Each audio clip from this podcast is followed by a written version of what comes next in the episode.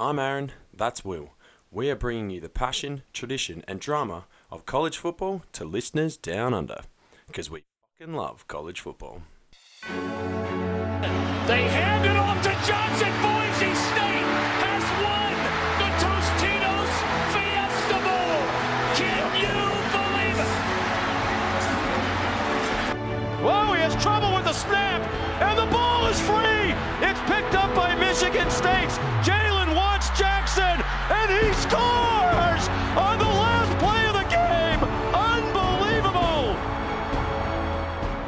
Hello again, and welcome to another episode of College Football Down Under. My name is Aaron Kemp. As always, I'm joined by Will, the wedding singer Murden. How's it going today, Will? It's good, buddy. How you doing? I'm good. I'm good. I've, you know, it's it, we had a nice weekend of championship football, but it is our second last show for the year. Yes, the penultimate episode for us. Penultimate, yes. So uh, again, heading over to the motherland, back to England. Uh, in under two weeks now, actually, which would be good. It's coming around quick. Yeah, but it'll be cold and wet and Heaps cold. Oh, but anyway, uh, it'd be good to good to get back there. But disappointing from Aaron because I probably won't watch as much football as I would like. I'm going to have to catch up when I get back. English Jess probably won't be thrilled that I'll go and see her parents for the first time in like 12 months, and then I'm just sitting there watching football. She can deal. Ugh. No, Can you don't reckon? No, I don't Yeah, reckon. I reckon you're in a bit of trouble there too. So I'm gonna have to do my catching up after. Uh, the other slight gripe I have before we get into college football for the championship weekend and get into all the games and some really entertaining games and all the results and now the potential bowl matchups is I have a gripe. Okay, here we go. Went to the cinema the other day. The cinema. Yes. Nice one. Went and saw the new Harry Potter Grindelwald Grindelwald sort of movie that they got going on. Yeah, yeah. So I thought that was a kids' film. Is this with school? Were you taking uh, children? Let's push on. Okay, Let's not get This caught was up in. by choice. yes, this Okay. was by choice. You will watch it at some point as well. Yeah, so- but I watch a lot of movies. yeah, so- I know. Dude. Anyway, point being, the timeline didn't fit. So I've I've got this real issue around timelines and them being. Uh, cr- they they need to make sense. You can't be jumping around the place and bringing in different characters and all this sort of stuff. So what's the issue here? uh, that that annoys me for one. Yeah, yeah. That- uh, but like, give me some detail. I'm not huge Okay, so- on the old Harry Potter. Well, I don't want to give it away for people that haven't seen it yet, but Professor McGonagall may show her head in this movie, and this like is the actress, no, as in the character, the character, uh, and she's currently a teacher at Hogwarts in the movie, and the movie is pre World War Two, like 1929, uh, and she's in it as a young lady. Now that would make it if the movie is in roughly the late 90s, I think it's set. You know, that means that there's 70 years between then and now. She's 20 in the movie. She would be like well into her 90s or even older. Magic dude. Oh, that's not how it works. That's not even my gripe. How is that one. not how it works? They have dragons and shit. That's got to be how it works. That is not even my number one gripe. My number one gripe is that I went to the movies and you look at, you know, when you're walking down like the hallway as before you get into the cinema and it's got like all the posters of all the current movies that are on. Yes. Not one of them is original. Every single movie at the moment is a superhero movie, a rip off, rip off of a superhero movie, a remake of a superhero movie, or some kind of remake of something else. Even the new Lion King movie is still the Lion King. No one is making anything new anymore, and it just grinds my gears. Okay. Interesting. Yeah, uh, I'm. You don't feel the same. You uh, like you're a big movie guy. I'm not really. Yeah, I am. But one thing having a child does to you is really hurts your ability to get out to the cinema. Okay. A lot harder because you can't take the little one along. That's against the rules, apparently.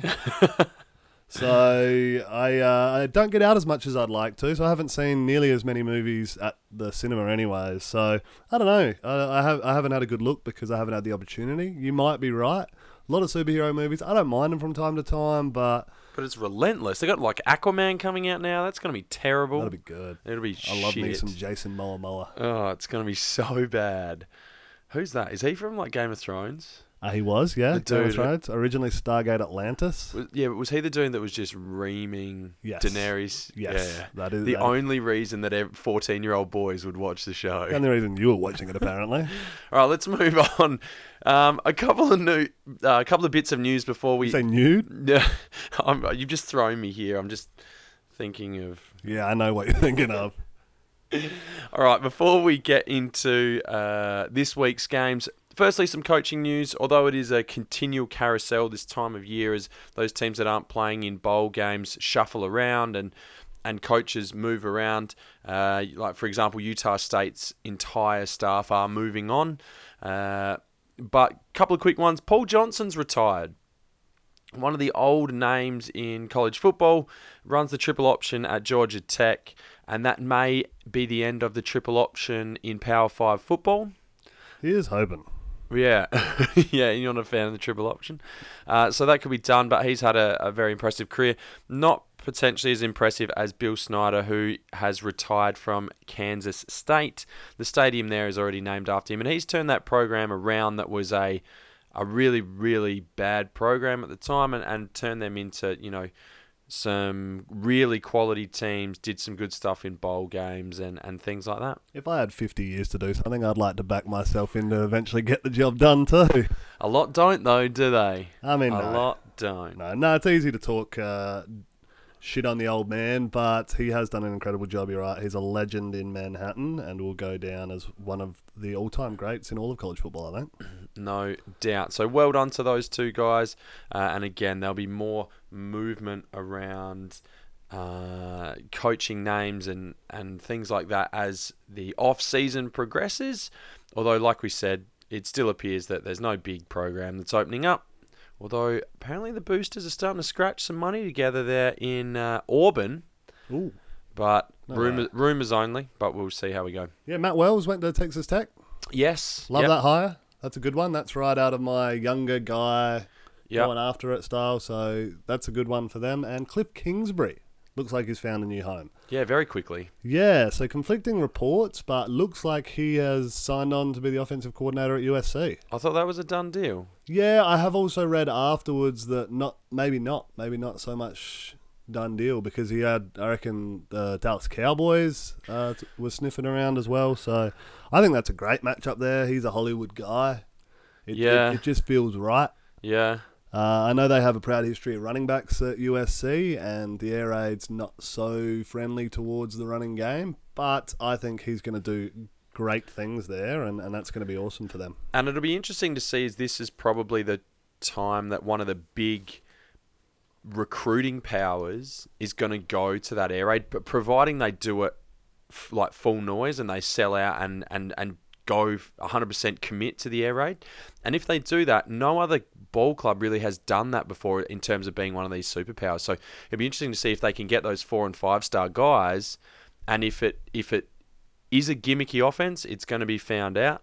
But if it is one of those ones where they're like, you know what, if if Washington State had these amazing athletes, they would never lose. Well, we'll actually get to see if that's the case or not. Yeah, I'm not so sure it will be full on air raid. I think he'll probably tone it back back a bit. There will be a lot of other uh, different formations and styles brought into it. It's it's just the the nature of the thing. I mean, even Alabama, who were you know a pro style offense, have gone very much more airing it out. To the spread, yeah. Correct, and I see it to be somewhat similar to that.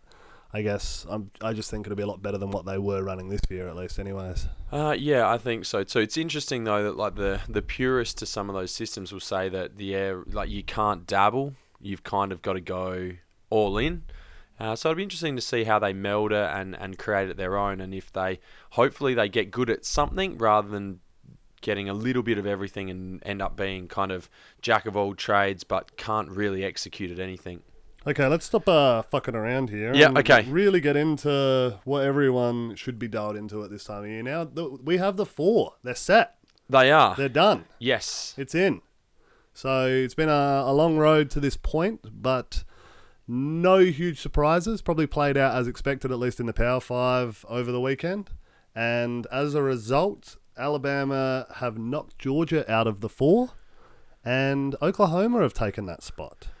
Now, what are your thoughts on this? Because Herbie, Kirk Herbstreit on ESPN, was saying that after Georgia's loss to Alabama in the SEC championship game, he said that Georgia should actually move up and go to number three. Alabama drops to number four.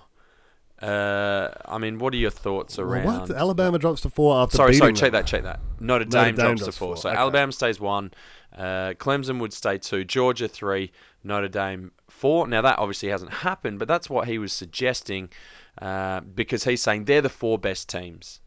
And co- conference champions be damned, you are the four best teams. You go into the playoffs. See, I, I hate that. And I've been reading it a lot too today. So ever since that's come out, there's been a lot of. It seems like Georgia are the unlucky ones, not Ohio State. I thought it was going to be the Oklahoma Ohio State battle, but it's Oklahoma Georgia. Georgia are the ones that people are saying they're the fourth best team they should be in.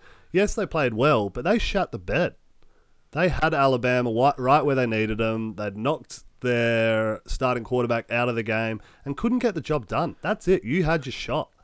What people say they've got such a better record because they beat Florida and they beat Kentucky, where Oklahoma only beat the likes of Texas and Iowa State. That's just that is plain SEC bias. That bullshit. Like that, there's just an assumption that those teams are better than the Big 12 teams this year. Let's see them play it out. Like that's not a done deal. Definitely not this year, and it it pisses me off to think that. Like I, I don't like Oklahoma, but they are definitely the team that needs to be in in this position because we need to see it played out in the field, not hypothetically thinking the SEC is better. I mean, yeah, I don't disagree. You're quite impassioned about this. I haven't seen you Oh. speak so convincingly uh, for a long time. It will, but imagine if they had to put Georgia in. Like what a, sh- a farce that would have been. Well, the system's screwed then, if that's the case. And you're completely disregarding the championship games. And if that's the case, then why have them? People won't play them then. That's what you're effectively moving towards, is not have these conference champions because they're not worth. It's not doesn't hold any value anymore. Exactly right. And I mean, people were talking up Georgia's uh, non-conference slate. They played Georgia Tech, who are Meh. exactly right, and Middle Tennessee because they're going bowling. A group of five team like that. That don't impress me much. Yeah. Like take on Texas and blow them out during the season, then yeah, makes sense. Yeah. I've, I've got something to compare it against. But you just don't have it, and I think to straight dismiss a one-loss conference champion who's then gone and uh, beaten that team that they lost to is ridiculous. Yeah, I mean Oklahoma have beaten everyone on their schedule. Correct. And whilst they've given up a few points, th- no one is more dangerous offensively than Oklahoma this year, except maybe Alabama. And Well, give them their shot. Give Yeah, them and- their and- shot and that's at that historic defense. yeah, and I would hate to see Georgia lose to a team there and then another team miss out on having their shot. Like you had your shot, you blew it for the second straight year to a backup quarterback. You know, you had an opportunity, you're out in front, and then in the second half you couldn't move the ball offensively. You you that's on you. Correct, one hundred percent, and that's what it boils down to. You had a shot to do it, to to get in, and yeah, I mean, if they had have won that, then I would have been okay with Alabama staying in and then having two SEC teams because I think Bama have been that good this year that if they that would be the best loss. I'm alright with that, but in this case, they had a shot, they lost, so that's that. Uh, UCF got to eight. Yeah, I, I I still think that system is broken. You go undefeated for two straight years, and you don't even get a shot at it. To me, you have convinced me this year that we need to go to eight, and I would believe that. Well, they're, they're talking about six, and like I'm thinking about so six and the first two get like a, a week off. So like the NFL. Yeah, yeah, yeah, yeah. Except obviously only one half of that. Yeah. Yeah, yeah. Sorry. But yeah, like, and looking at that, I don't hate that. I, I still feel like having UCF miss out this year at eight in a six-team comp doesn't feel right. They they should get a shot. Yeah, I- You you go your five conference champions, and then I mean it's tough to argue UCF over Georgia. I don't know. but Give us the eight. I- Give us the eight. I don't know. The only thing is this year with eight, who's going in there as the other teams? Because we've talked about it that this kind of upper middle class in college football this year has been really, really down. I think you can say the top six yes. Plus UCF. Yeah, and then Michigan. Michigan, a good team. They had a bad loss uh, against a good team who's also missing out in Ohio State on the road. Yeah. But th- like they're deserved. They're a good football team. They're not going to get embarrassed again. I wouldn't have thought. Yeah, I don't know. I've always liked that about college football that it is ruthless, and it still Yeah, is. and I- I suppose- you, you, are probably dulling that a fraction. And In in mine, you take Washington yeah, actually, as a Pac-12 champ. well, they but they would go in anyway That- yeah, and that's what I'm in thinking. the eight though. Yeah, in the eight. Well, they're not in the eight now, so they finished nine. They finished Yeah, yeah, but you nine. take those five plus UCF is six. Yep. Michigan seven. uh, I wouldn't have Michigan. They would miss out. You would And have Georgia, Georgia. Ohio State, UCF. Michigan would be the one to miss out. But that feels that feels right. Okay. I like that. Yeah, I, still think you got a couple of teams there that did have a chance and they and they didn't get it done. And it is a bit harsh because you can't play up every single week, and that's just the reality of it. And we've seen that in every conference this year. And yeah, so while I, I like I like the eight team playoff if there's eight genuine competitors, but when there's not, like I feel like there's not this year. I, I don't feel Georgia deserved to be there now, even though after watching on the weekend they may be the second best team in the country, and I, I just don't think Michigan should be there. I don't think Washington should be there. I think they had their chance, and the Pac-12's not very good. Yeah, but we're saying that. Let's let's find it out. Yeah, I guess. Okay, let's move on. Now, you, tips for the weekend. I picked all the Power Five correctly. Oh, well done. Thank you. All double digit favourites. yes. Archie Washington was not. No? So they're Must only five point close. favourites. So, um, that was an awesome game though, with Ugh. no offensive touchdowns. Uh, I missed. I thought Buffalo were going to win, and they led the whole way, and then didn't. Uh, App State got home a little bit less convincingly than I thought they would. UAB I picked. You did. in, Will. You did? Yep. Uh, Memphis I picked to beat UCF, and they're in a winning position all game. And then Lost they by over two scores. Oh, it got ugly late. They just couldn't make a stop. Um, and then Boise in the snow, that was gross, and they had their opportunities to win that as well. I think they missed an extra point, and they uh, missed a field goal as well, and then losing overtime. Yeah, and that was brutal too. I mean, that was like hammering down with rain to start the game, and then it just turned to snow, and it was a blue and white field. Yeah, yeah. Well, do we want to sort of start there then? I don't know if you want to start with, or do we run this thing in order? Uh, up to you, whatever you've. Well, you let's quickly let's quickly just touch on that Boise State game. Uh, so Boise State go down to Fresno State, sixteen to nineteen. Now Fresno have never beaten Boise on the Smurf turf, um, and so that was an impressive turnaround. That those two teams have played in the last four Mountain West championship games. I think at least really? three. Um, or no, that might have been the fourth this year. Uh, and in the snow, it meant that conditions weren't ideal for, for either team, and it was just kind of who can make the least amount of mistakes almost. They were really sort of treading water to get to overtime. Fresno State really started to move the ball far better in the last quarter, and and then when Boise had an opportunity, I thought they were going to set it up to go for it on fourth down in their first overtime. They kicked the field goal, which was okay, but Fresno had just been moving it too well. They complete that uh, pass down to the tight end, and then it was all too easy to to uh, run it in from there. And, and Fresno get the win. Credit to them and um, Tedford and his coaching staff there at Fresno State. So well done to them on winning the Mountain West. Yeah, no, definitely. I was quite impressed with that one. I thought with the conditions being the way that they were, it set up beautifully for Boise State. They've got that Alexander Mattison uh, at running back Who and ran the ball like a gazillion times. 40 times. Yeah, yeah. 200 yards too. So, I mean, it's only five yards per, which is pretty pedestrian, but 200 yards is huge. So, Yeah. he is their main weapon, even though they do have a, a, a bit of a gunslinger in Brett Rypien at quarterback. Yeah. He is their go to. That was who they wanted to establish. They did. Still couldn't get the job done. So well done, Fresno. They're much more of a, a passing spread team and were able to battle the conditions and come away with a victory. Yeah, well done them. All right, let's move to quickly Conference USA. We talked about it. UAB Downs Middle Tennessee 27 to 25. They get the comeback win after only putting up 3 points the week before and you know a, a total less than 100 yards combined last week and they come back and turn that thing around and get the win. Uh, again that program only 2 years removed from not existing. So well done to UAB and the Blazers. Yeah, how do you win your conference championship completing nine passes? Just run the ball, dude. Yeah, and, and that they did. So they they went heavy on the run. Spencer Brown, 31 carries, 150 odd yards. Uh, I didn't see this one coming after the result in the week previous.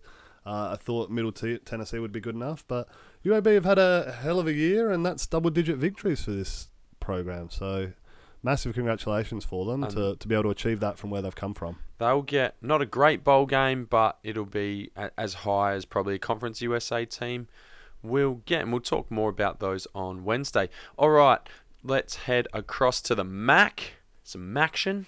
Buffalo and NIU. This was uh, almost outside of the Georgia Alabama game. This is probably the most entertaining game, one of the most entertaining games of the weekend. Uh, now Buffalo have got the tallest quarterback in on the field. Sits at six foot seven, giant dude, and he. You reckon uh, Tua's got a big arm, but he has an absolute weapon. What? Uh, yeah, he has a cannon of an arm, There you go. massive. What class is he? Are they talking about him as a pro prospect? Yeah, they are. There is that danger. I I remember when uh, uh, Brock Osweiler came out, and there was real concern around uh, the ability to for big quarterbacks to make it at the next level, and he is in that gigantic category. Yeah, Which dude got himself like an eighty million dollar contract. yeah, well, that's true. But yeah, Tyree Jackson has an absolute cannon. I don't know if he can throw the change up. He seems to just launch them a lot. Love that. so um, he did some good stuff. Uh, so well done to him. But then uh, NIU kind of started making their way back in the game. Buffalo had back-to-back 94-yard touchdowns and looked like they were in complete control. We talked about this NIU defense. It was the number one defense in the MAC, and they looked really, really pedestrian. Um, and there were just two wide receivers dueling it out. But as they entered the last phase of the game into the end of the third quarter, um, Brad Brad Childers, no, not Brad Childers, he's the uh, ex Marcus, Marcus. Childers.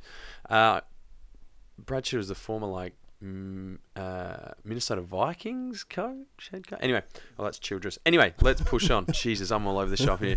I need to sleep more. Um, then NIU defense sort of started to take over there. That tweener they've got at that kind of stand up rush end, Sutton Smith started stifling that Bulls offense, and all of a sudden they had a game. NIU scored three unanswered touchdowns, and that was on the back of that quarterback play from uh, Marcus Childers, who you had a few doubts about heading into the game. I did, yeah. I had massive doubts and probably got stuck into him a fair bit in the lead up to this one, and then he's just shown me he had quite the game. So he went what twenty one to thirty three for three hundred yards and four touchdowns. So probably the difference in the end in this one. Uh, did a bit with his legs too, so really stuck it to me. Obviously, a big listener of the show and didn't appreciate me talking shit about him. So And fair enough. yeah, power to you, brother. So good job to the Huskies. I didn't pick them to, to win that one, but they have won three out of the last four in the MAC, maybe. Um, so they're going pretty well up there. So well done to those guys. All right.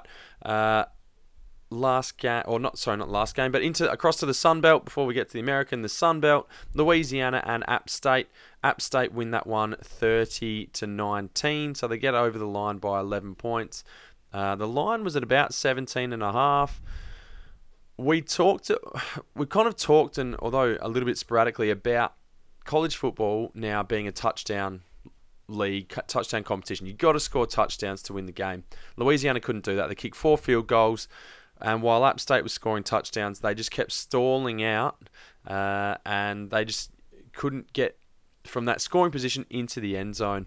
So unfortunate for them. They probably actually played a little bit better at times offensively. Both teams just dominated on the ground. Uh, and it just felt like a, a bunch of teams again, were trying not to make mistakes. Yeah, congratulations to App State. They're another one of those programs who have done really well of late, uh, having come up from FCS and, and now playing Div 1 football uh, consistently around the mark. Have, have been a, a pretty good team for a while, so, you know, they've done well to take out another Sunbelt Conference Football Championship. Yeah, well done to the Mountaineers. Okay, into the American. Now, oh, Memphis got up big early against UCF. Uh, UCF do come back and win this one 56 to 41, but that scoreline doesn't exactly tell the whole story. Uh, Darrell Henderson went bananas and had what 200 yards at half no over 150 yards at half time. He was crushing it. He had a massive game for the Tigers. He threw a touchdown. He threw a touchdown. He had two touchdowns within the four, first four minutes when uh, Darriel Mack, the standing quarterback for McKenzie Milton, fumbled, which he did three times in the opening half. Uh, and it appeared like Memphis were going to not run away with it, but they were certainly in control. Uh, you know, they scored 24 points in the first quarter, and I thought, oh, gee, they're looking pretty good here. They're up pretty pretty big at at the half, but UCF just started to take a little bit more control defensively into the second half, and I thought Memphis could make some plays up the middle, and we talked about that, uh, and they did. They ran the ball well early on, uh, but eventually, you know, Randy Shannon and that defensive stuff at UCF made their adjustments that they had to make. They shut down that Memphis running game. And unfortunately, in the second half, they had two red zone entries for the Tigers and only came away with three points. And, and that was when things started to get a little bit worrying. Darriel Mack played a really, really good, good, good job. Uh, played a really good game, sorry, in place of McKenzie Milton. He sure did. It was almost like one of us had said, where one team had a hell of a lot more on the line to play for down the stretch and were able to get it done.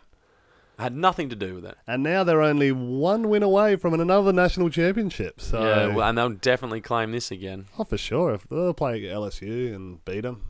Yeah. Um, but I yeah, mean- I mean, Darriel Mack was incredible.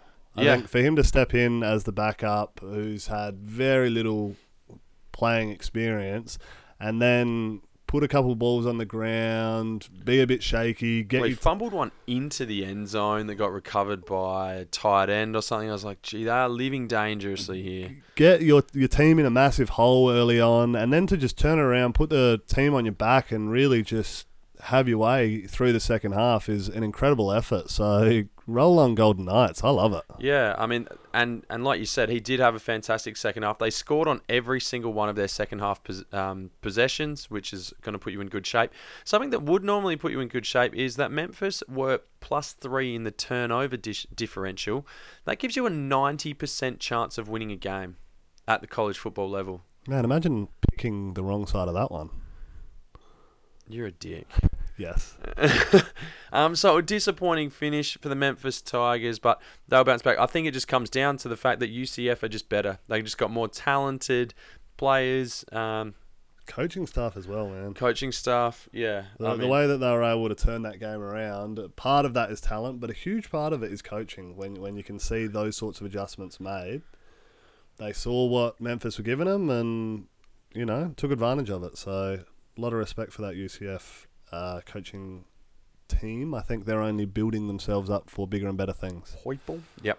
All right, let's get into the Power Five now. So Washington in the Pac-12 took on Utah on Saturday. I got to snooze my way through this game, which was great. I actually didn't hate it, to tell you the truth. Although the scoreline reads ten to three in favour of the Huskies, uh, I didn't hate the game. I don't think uh, with so much scoring going on, just one defensive game every three or four weeks, just to keep you in check is sometimes a little bit nice. Nah, boring. Uh, you would say that. Jake Browning continued to scare the heck out of me. Uh, I know he's got all these records and all these uh, accolades that he just came, seems to rack up, but his decision making early in that game was horrific. So he could have had two picks in the first quarter. He eventually did get one picked off, but that wasn't his fault. Um, Utah couldn't do anything offensively. They had 61 offensive yards in the first half. They were continually getting themselves into third and long and relying on uh, redshirt freshman uh, quarterback in place of Tyler Huntley to come in and, and trying to convert these third and longs. Just not a good idea against a Washington defense whose secondary is so, so good. Uh, eventually, Utah started moving the ball offensively, um, but and it was an unlucky play that resulted in the only touchdown of the game, which was that pick six. Yeah, and that was kind of what we we both said going into it that Washington's defense is probably going to be the difference here. Uh, Jason Shelley, the yeah the quarterback you mentioned, really struggled, and it's kind of a season of what could have been, I guess, for Utah. Because if they had Huntley in that position, I'm thinking that they're scoring more than three points, and that's probably enough to get the job done in this one. So they'd be bitterly disappointed with that. But as I alluded to in last week's episode, I think this program's in good stead. I think they're sitting quite well at the moment. They've got uh, a good coaching staff, a good young playing squad, and are poised to really stay at the top of the Pac 12 uh, in the immediate future. Yeah, and it'll be good to get Zach Moss back. And like you said, Kyle Whittingham's done a fantastic job. He's been there for a long time now, uh, but a bit of stability. And I think we see coaches get thrown in and out really quickly, but a bit of stability can help. Now, Washington get uh, a reasonable bowl game on the back of that. Uh, Yeah, they go to the Pac-12 champs. Go to the Rose Bowl. Is that right? I believe so. Yeah, they'll Pac-12? play Ohio State. Yeah, which is a high-powered offense and a very, very good Husky defense. So I will enjoy watching that one three weeks after it happens. Yeah. Yay! But that should be a fantastic game, and well done to Washington. They're probably a little bit maligned this year, and especially after their early season loss to uh, Auburn, and then didn't really feel like they were ever in the conversation again in terms of national standings, and the fact that the Pac-12 kept beating each other up. They've done a good job to come home and win that one. Sure have. All right, let's go to Texas and Oklahoma. Oklahoma get out of this one and cover actually 39 to 27. Uh, probably the the big play in this one was Sam Ehlinger had the ball, three points down, about five minutes left in the game. Uh, Oklahoma, who can't play defense most of the time, call a corner blitz or a safety blitz uh, from the boundary. Sam Ehlinger do- doesn't see it coming at all. He concedes a safety after getting walloped. Uh, Texas punt then are forced to punt the ball back to Oklahoma. They got marched down the field and then score, and they go from three points down with the ball to you know conceding a safety and a touchdown uh, as well. So kind of the it looks more blown out than it than it perhaps really was. Um, but Kyler Murray was fantastic again. This Oklahoma offense continues to march along, and it's they avenge that loss from earlier in the season, and it's really only uh, their defense, which obviously still has got a lot of question marks, but 27 points to Texas, and the fact that they seem to make enough plays in the big moments. Yeah, no, I, I agree with you. They do come up when needed, and, and that's a handy little trait to have. So this was a, a big, a big Big Twelve uh, matchup, and it's the reason that the Big Twelve brought the championship game back because I think without that, if Oklahoma uh, had only won the title based off of the victories that they had and didn't get this opportunity, it's a good chance that they wouldn't have made it through to the playoff. Well, they would have got jumped, I feel. Definitely, Jumped by Ohio State. or and Georgia, Georgia would have stays stayed in. in. Yep. So huge opportunity for them and, and probably smart from the Big 12 to kind of see that. Has nothing to do with the extra revenue I'm sure they make off of the back of this Yeah. one. But, you know, congratulations to Oklahoma. They have been the best team in the Big 12 this year, again, unfortunately. So they were able to get the job done, but Texas couldn't get out of their own way. Mm. Was There it were a lot of turnovers in this one. 128 yards of penalties? Yeah, yeah. Not good. I don't know what your stats were. It was what ninety percent when you've got a turnover margin like that. I don't know what it is when you give up that many penalty yards, but that's that's a killer. Yeah, massively. And in a tight game against a high-powered team, you cannot be giving away free plays. Uh, uh, yeah, it, it's a tough one. Uh, horns down. Horns down. Now you, I'll throw a flag, dude. Don't be horns down.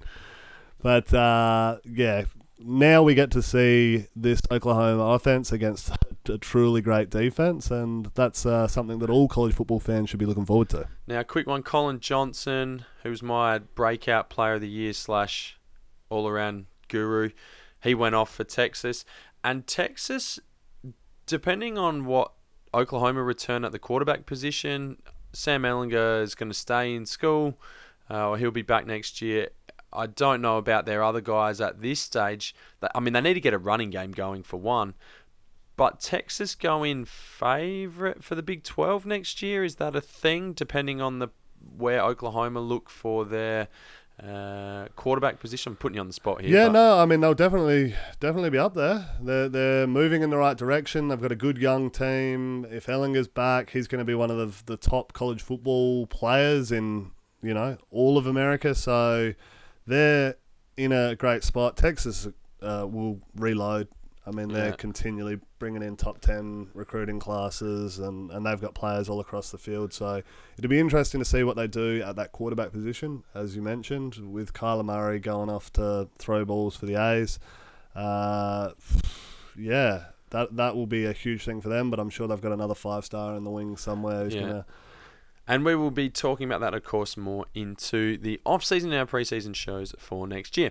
All right, so well done to Oklahoma. They will now face and test uh, their high-powered offense and Lincoln Riley's really bright offensive mind against Alabama and Nick Saban. Uh, Yeah, it's in- great. It's- In it's win-win. The Orange Bowl is that the Orange Bowl? Uh, I'm not sure. The Orange Bowl, the. Cotton Bowl, but I can't remember which one's which. I think they may be the Orange Bowl, but I'm not sure. It's, Either, win, it's win-win for me because they, they have a good showing and then it shows, you know, strength in the Big 12 and, and I'll be happy with that even if it is Oklahoma getting the job done. Or they get blown out and I get to watch Oklahoma get blown out. which so. I, I mean, they're going in as double-digit underdogs at this stage. Yeah, so will early line. Clemson, for Christ's sake. Yeah, I know, I know. Uh, okay, let's move on to that Alabama Georgia game, the SEC championship game. Wow, uh, Georgia for the second year in a row have done everything right. Everything right. Jake Fromm had a fantastic game, uh, but unfortunately they go down 35 to 28 and they lose to a backup quarterback who was the starter but is now the backup. And last year they lost to the backup who's now the starter. Yeah, pretty handy backups. It's, Yeah, it's probably oh. not a fair one to throw at them because you throw either of those boys at any other team and Yeah. they're going to be killing it.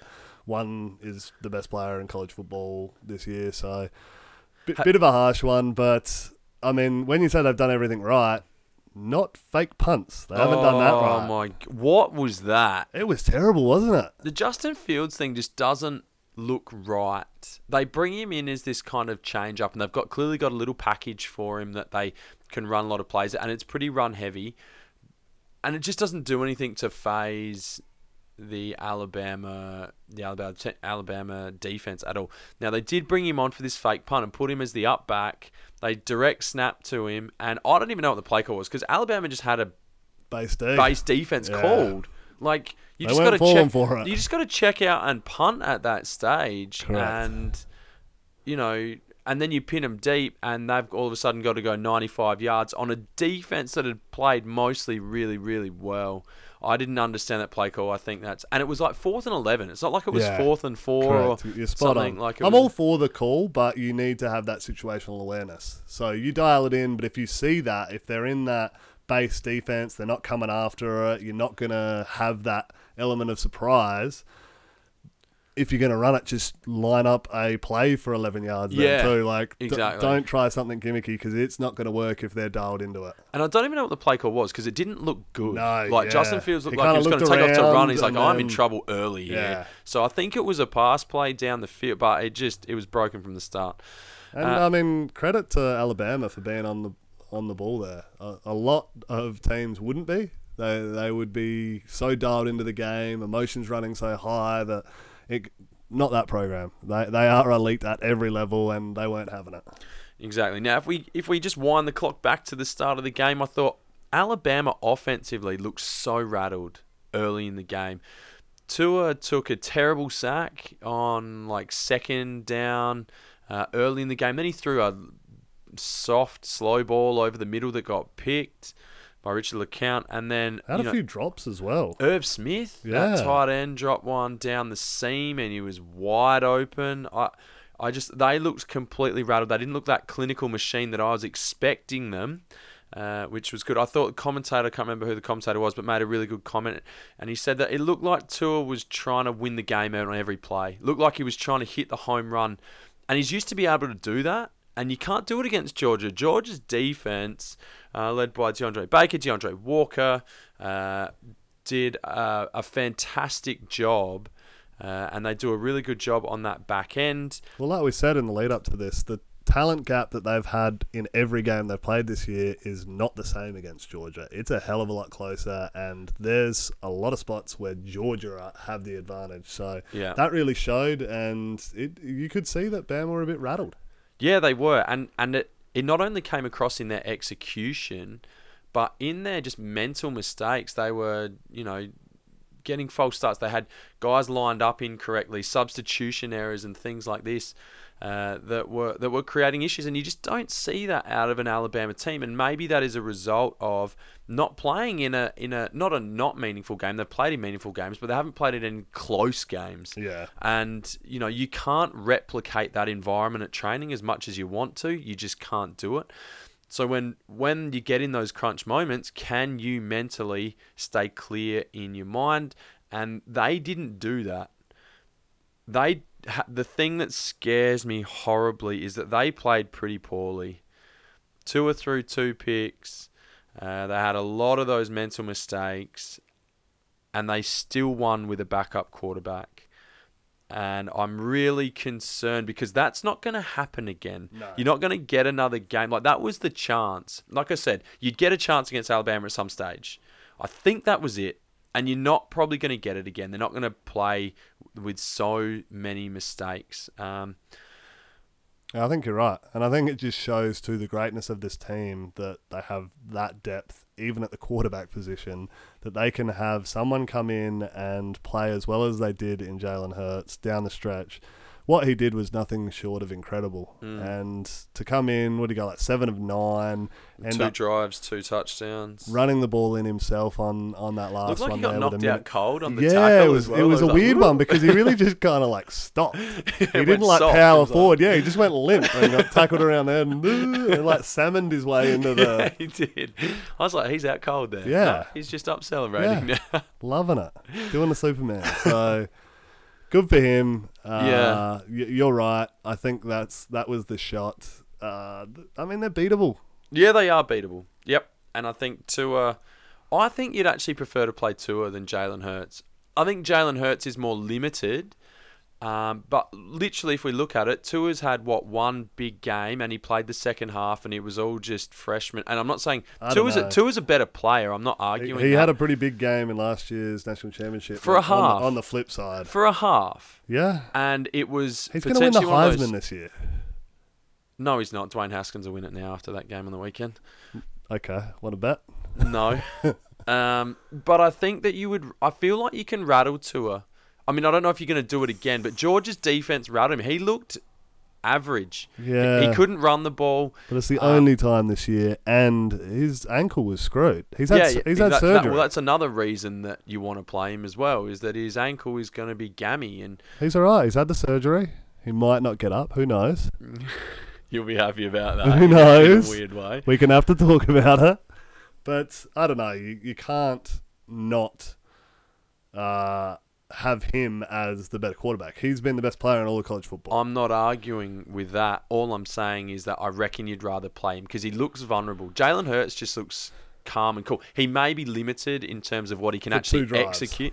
Uh, I don't know. I'd still. I- I'm not saying don't start Tua. That's all I'm saying. Anyway, to Jake Fromm, I thought he had a fantastic game. The Georgia offensive staff put together a fantastic game plan.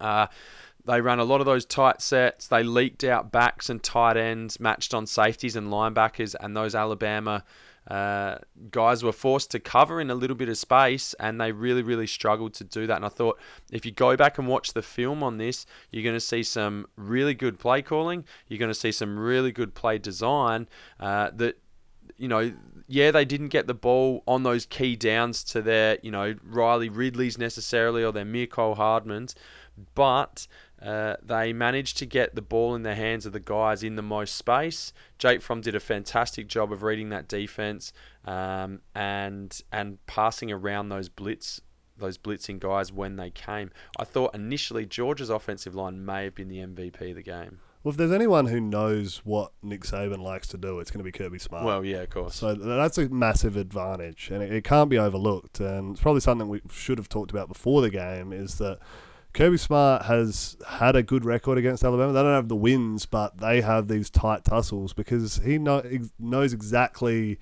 how he prepares for these sorts of games. And that's a huge advantage to have that insight to understand what they'd be focusing in on so you can kind of, you know, double bluff and, and get around that and know exactly what he likes to do and take that away. And as much film study and whatnot that they would do, having that intimate inside knowledge would be massive. And it shows. It, it does every time they play. Yeah, for sure. Uh, do they have a bit of a monkey on the back though now, Georgia? They've done it twice in very similar fashion.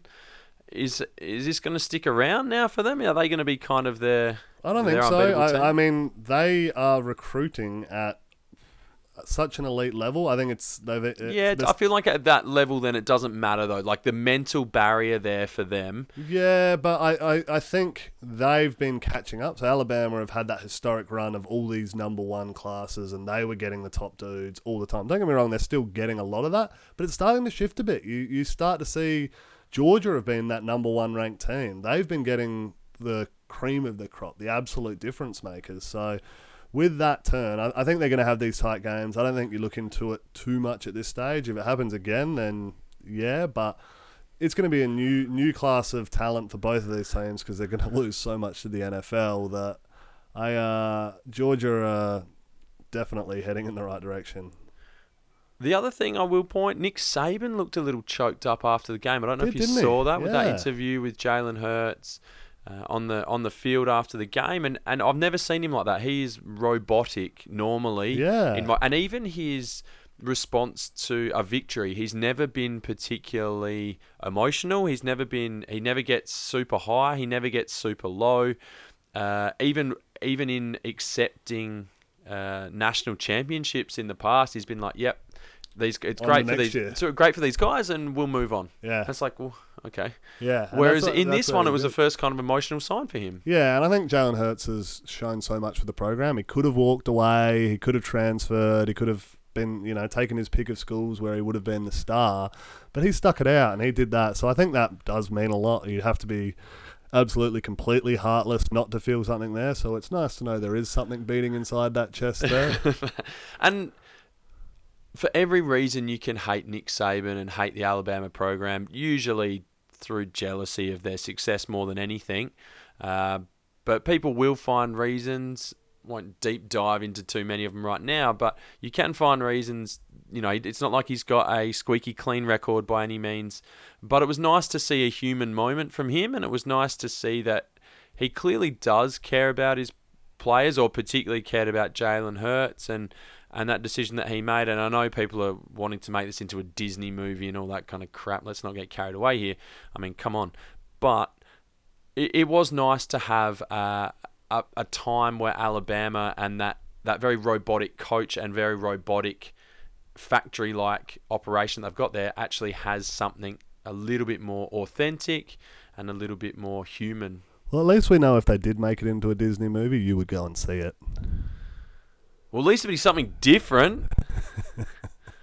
Although they'd probably turn Jalen Hurts into Superman or something. Yeah.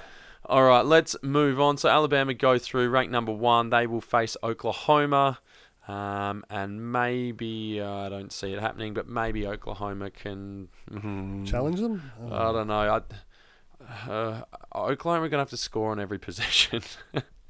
Most. Most. All right, let's jump across to the ACC. Clemson take on the Pitt Panthers. They win that one 42 to 10.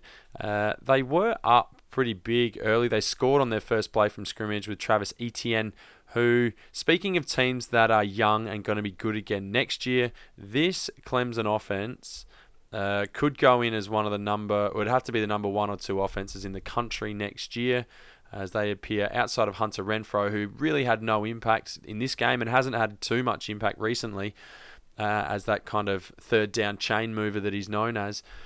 They're getting just about everyone back, so they should be fantastic moving forward. But in this game, uh, Pitt never really looked close. It was a muddy, damp, dank afternoon, and Clemson are just far, far better. Kenny Pickett, pa- I think he passed for like eight yards total or something. Four completions for eight yards Yeah. and a pick. Tough day. Oh, yuck. Yeah. Um, they were behind the chains. They tried to run the ball, which they had some success with at times. Um, Qadree Ollison and Darrin Hall both go over a thousand yards for the season, so that's a quite an achievement for those two guys for Pitt. But when it really counted, they couldn't really run the ball, uh, and they were one dimensional. They became one dimensional by choice at the start through running the ball. Then they fell behind and were one dimensional trying to pass the ball to catch up and they just could get nothing going. So uh, they go down to a team that's just far, far better than they are. Yeah, very disappointing year for the ACC in my Yeah, eyes. I yeah. mean, the fact that Clemson are the best is, you know, that's been a known since day dot.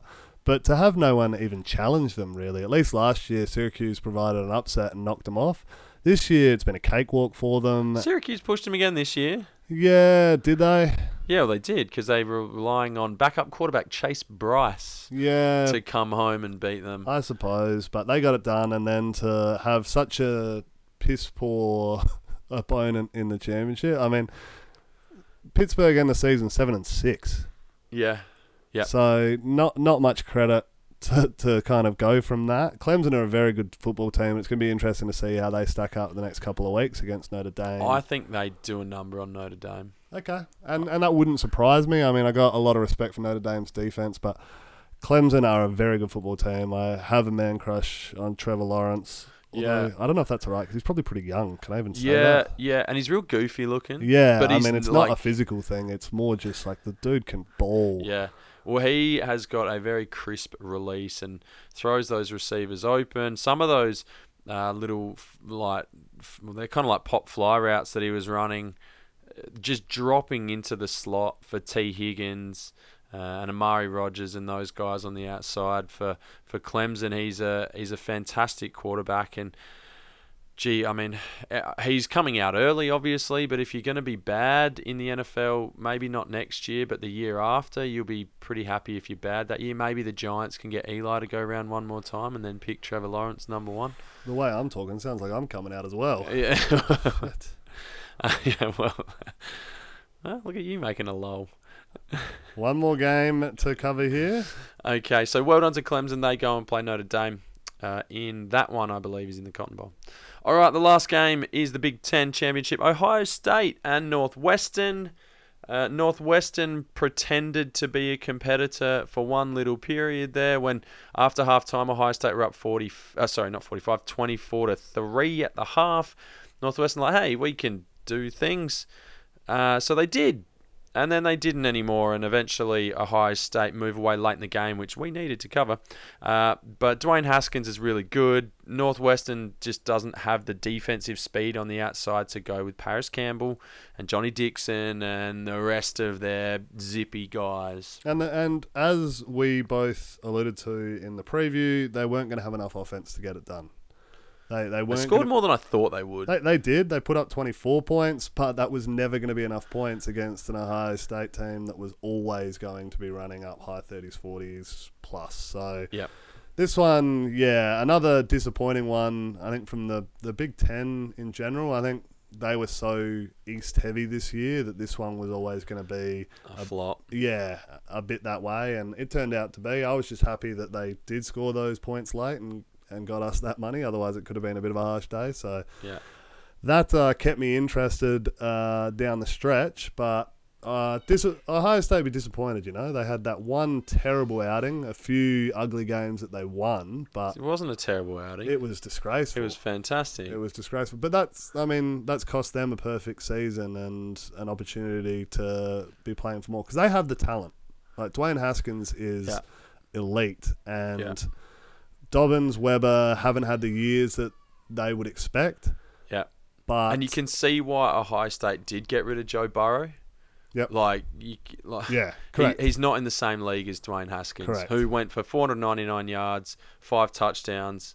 Uh, he had a massive day. yeah, you're stealing my have yourself a day. Sorry, sorry, here. sorry, sorry. Well, there's one guy that had himself a day. Exactly right. So where do I go now? where am I supposed to take this segment? Talk about John Moten for Northwestern. He had four carries for 76 yards and one touchdown.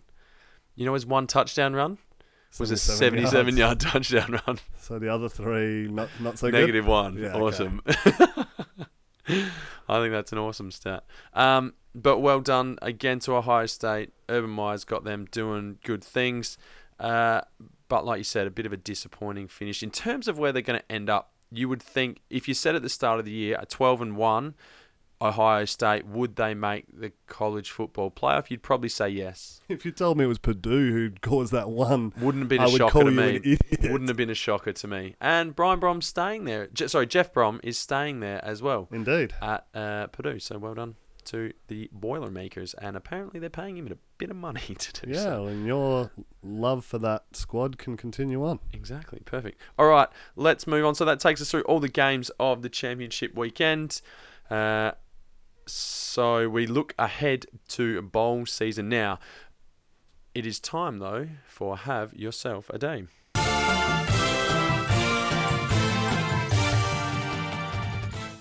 All right, let's get into it. I'll start with the leading passer on the day. Who's that? I wonder. Man, you have just blown this for me. So Dwayne Haskins, as you mentioned, incredible, incredible day. You want your big players to stand up uh, when there's big games, and he's done that. 34 of 41 for 499 yards and five touchdowns. He's been doing it all year. They've been explosive on offense, but he is getting the job done. So well done to him. Kyler Murray again definitely opened that question right open about the Heisman. He went 25 of 34 for three touchdowns, no interceptions, efficient as anything again, has been massive for that program and is a big reason why they've been ex- as successful as they have been. So I don't know where you go with that one now. Him and Tua, if Tua had played all his games, maybe, but because he's missed all that time, and it'll be interesting when you stack up the stats, and, and we'll have a look at that a bit in uh, the next episode. But Where's your money at at this stage? I think because you've got those three guys, and and as much as they probably won't, you know, it, it is a assessed on the whole season, not just on one particular game. But conference games have a massive part to play in that. And Tua fell well short, he did. whereas Dwayne Haskins came up big, and so did Kyler uh, Murray. Kyler Murray. Yeah, no, so I, I don't know. I'm probably still in camp Tua, but it's definitely raised a lot more questions than I had when I'd given it to him a few weeks back. Yeah. Okay. Uh, also having great games, uh, Daryl Mack. Daryl Matt. Yep. Darriel? Yeah. Good. What a sweet name. Yeah. Uh, he, as we said, put the team on his back, had 348 yards, two touchdowns, importantly, no interceptions, even though he was dropping the ball left, And he ran centre. for three. Did he run for three as well? He was busy on the ground. or two, at least two. Anyway. Yeah, great, great game from him. Uh, and then also have to mention Marcus Childers Oh, after. sorry, check that. He had four rushing touchdowns. Far out. Marcus Childers at uh, Northern Illinois after copping a bit of a rise from me turns around with 300 yards and four touchdowns and gets the win for the are they Huskies. yeah, they are Huskies. Yep. Too many Huskies. All right, I got a couple of defensive guys. Not I've that- got some rushes. Oh, so I'm just blowing you out. you here. are. Uh, we have Darrell Henderson, also mentioned, who had 210 and three touchdowns. Uh, Travis Etienne, 12 carries for 156 yards, which is just video game. Uh, your boy Collin Johnson ended up eight catches, 177 yards out at Texas. CeeDee Lamb at Oklahoma had six for 167. And we also had Anthony Johnson at Buffalo in their losing effort, had Yeah. seven catches, 124 yards, and two touchdown catches. He was, uh, yeah, fantastic in that game. Uh, can I go now? You can, yes. Okay, so I've only got two guys at Memphis. Curtis Akins uh, had 14 total tackles and one and a half for a loss. Eight of those were solo, uh, which was pretty good early in the piece, but of course they fell away. And my last guy is a guy that I have mentioned uh, before earlier in the show, uh, Sutton Smith at N, uh, NIU. Uh, had 10 total, 8 solo, 2 sacks, and 3.5 for a loss. Uh, he was a wrecking ball in the second half, so uh, a good performance by him. Okay, for the last time this year, I am going to have a quick look at the Aussies in action. I'll try not to interrupt you That would be appreciated. you. Thank you.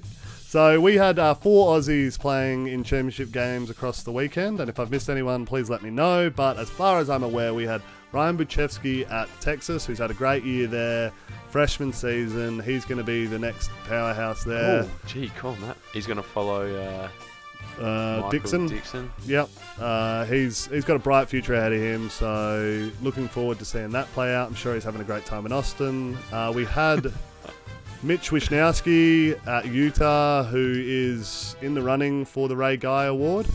Uh, absolutely killing it this year. Has already won it what, twice before. so, the yeah. dude's going pro. He had four uh, punts, 169 yards, 42.3. Those numbers are probably down for him, but he's so super consistent and amazing at what he does. He'll get picked up by an NFL team, I'm assuming. He'll get a Yeah, camp. definitely. He'll get a camp gig. Would not surprise me to see him get drafted. We might see the Buccaneers trade up in the third round and take him. dickhead. It's You're a just- it seems Dude, to we won today. Don't take the shine off this. We won. Okay. We had to pick Cam Newton off four times, and we just won by a touchdown. But we won. Yeah, now you're dropping back in the draft. It's not good. You might not get your boy Mitch. We've got uh, Kirk Christodoulou at Pitt, who's had a, a really good year too. He had a good game. He had nine uh, punts He on the weekend, which is busy. Uh, an work. average of 42.4, which is is awesome.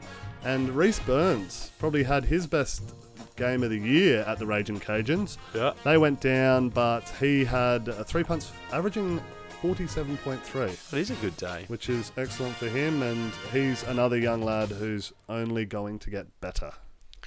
Okay, good day for the Aussies. Uh, We, of course, still have to follow them in their bowl game pursuits uh, in towards the end of the season. All right. Bold prediction time. William, did you wash out or did you Heisman? Well, I Well, you don't know yet, actually. Yours got some time to run. I, I think well, it's it depends on how we want to call this because I said that one of the four superstar transcendent quarterbacks, Transcendent. Wow, that's a big call. they're superstars, mate. Uh, I said one of them would get knocked out of the game and their place in the college football playoff would be in doubt. So we can safely say that Dwayne Haskins is okay. Yeah, I mean they're all okay. Obviously, it's Kyler Tua. Murray. It's Tua. Who's the other one? uh, Trevor Lawrence? Trevor Lawrence is also fine. Maybe Yes. needs a haircut. But yeah. But Tua got hurt He did get hurt and he did get knocked out the game. and he was under the knife. And there is some doubt. They're calling it a high ankle sprain or a sprained ankle, I think. And maybe well, they've said two weeks. They have said two weeks, so that kind of gets him in, but that's as good as it gets, right? There's doubt. I mean, yeah, I'm impressed. I didn't actually think about it, but you were si- quietly sitting on this and really happy with it. Obviously, so it took to the cool one. last week of the year for you to get your bold prediction. I am a showman. I, I like to build things up, And we need then, that little. You you got to press the button, mate, for that sound, so you can get the sound going. Yeah, well, you get that mixer coming in, and next year, little little bit of a teaser into what we've got in store for our listeners next year. Oh, Definitely. wow. So I'm happy with that. I'm going to claim it. I finally got one. All it took was some poor kid to get hurt and have to have surgery, but beauty. Well done. That is one to you, two to me.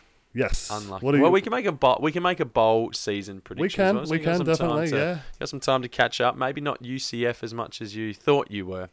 All right, my one was that the favourites would shine. I was looking all good. Actually, I wasn't because the first game of the weekend was Buffalo to win and they lost, and they shouldn't have. Uh, so Buffalo lose, Middle Tennessee lose, and Boise State lose, which means I miss again. Yep. Uh, so that's a bit of a disappointing finish for me. I wasn't particularly creative. That was the issue. Got to get more creative. Yeah, I think so, mate. But that's, all right. That's part of We've got a whole deal. off season to work on this game too. Yeah, well, that's true. I mean, there'll be some bold stuff in the bowl games. I think bold bowl games. Get- Okay. getting ready for it. All right, on the punt.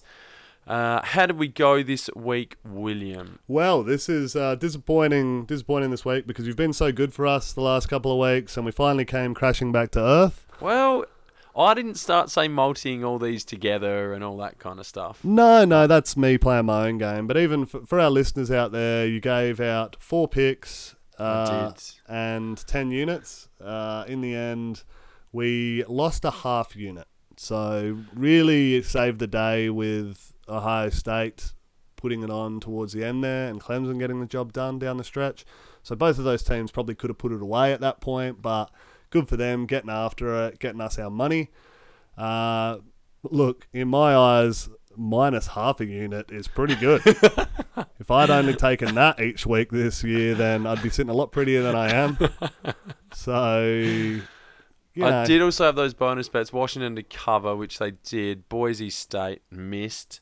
I yeah, disappointing because I feel like we were in all of these until we weren't, and I know that's how gambling works, but it was a bit disappointing because I felt like we had a chance on all of them. Yeah, no, you're right. I think you've done a good job, but it's probably time for this superstar to do a bit of research. I'm gonna go Oh. away. I'm gonna, I'm gonna hit the book. I'm gonna hit the numbers. Here we go. See, this is the issue. He's going to get the numbers involved, and it's 100%. If there's anything that Vegas has taught me, it's that the numbers work because it's not a game played between people. Somehow, did you look at those lines again? That one point line they had with Middle Tennessee. and UAB, and that was what two, points, the other points, way, or like yeah. just they're they're so crazy good. So don't tell me that this is a game played by adolescents and anything can happen on any day because these guys know what the fuck's happening. and I just got to get in on that. I got to so find that there's formula. like a secret little wait? What is that like the Family Guy episode where they go and find the origin of jokes? I don't know what that is, but Oh, come on, you must have seen that. You've watched all this shit. yeah, you're right. But like, know. I've, what? So you also taken a few hits to the head. so you think we've got to get to Vegas and find the origin of all the betting lines? It's just like monkeys sitting around, or it's not something. monkeys, like yeah, robots. manatees. Yeah, wasn't that? They have made another That's South fam- Park. That no, one. South Park reference. Yeah. Mediocre.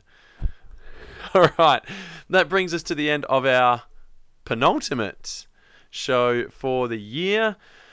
Uh, again, as always, make sure you do hit us up on Twitter and on Instagram at College Football Down Under. Please also make sure you tell all your friends about us. If it's the last thing you do, make it your New Year's resolution. You know, before the work show, you know, breaks up for the year, maybe say, "Hey, you know, get on board this. You We've won't hear that. You you won't hear this for another little bit, but you should go back and listen to a whole bunch of reviews of games that have already happened. and listen to this really badass podcast with these two hilarious dudes. And Yeah. I just love college football now, so you should do it too. Some, Exactly. Something of that nature. Uh, I mean, and seriously, please send us through some feedback. If you can hit us up on Twitter, uh, Instagram, direct message us, whatever it is, we would love to hear it. We really welcome it. We want to kind of grow this thing and, and take on board anything that people have. We want to take things to another level next year. Get a few more people involved. Try and get some interviews. I don't know what. Let us know what you want to hear, so that we can bring that to you. We'd love to get in touch with a couple of the Aussie boys over there. Um, you know, uh, it would be fantastic to get a couple of couple of those guys on the blower and, and have a chat to them about their experience over there as well. Shout out to Pete Schneider, uh, big fan of the show, so thank you for that. Uh, Anyway, make sure you do get in touch and leave us those reviews on your on iTunes or your podcast of choice. After all that, my name is still Aaron. That guy over there's name is still Will, and we will see you next time.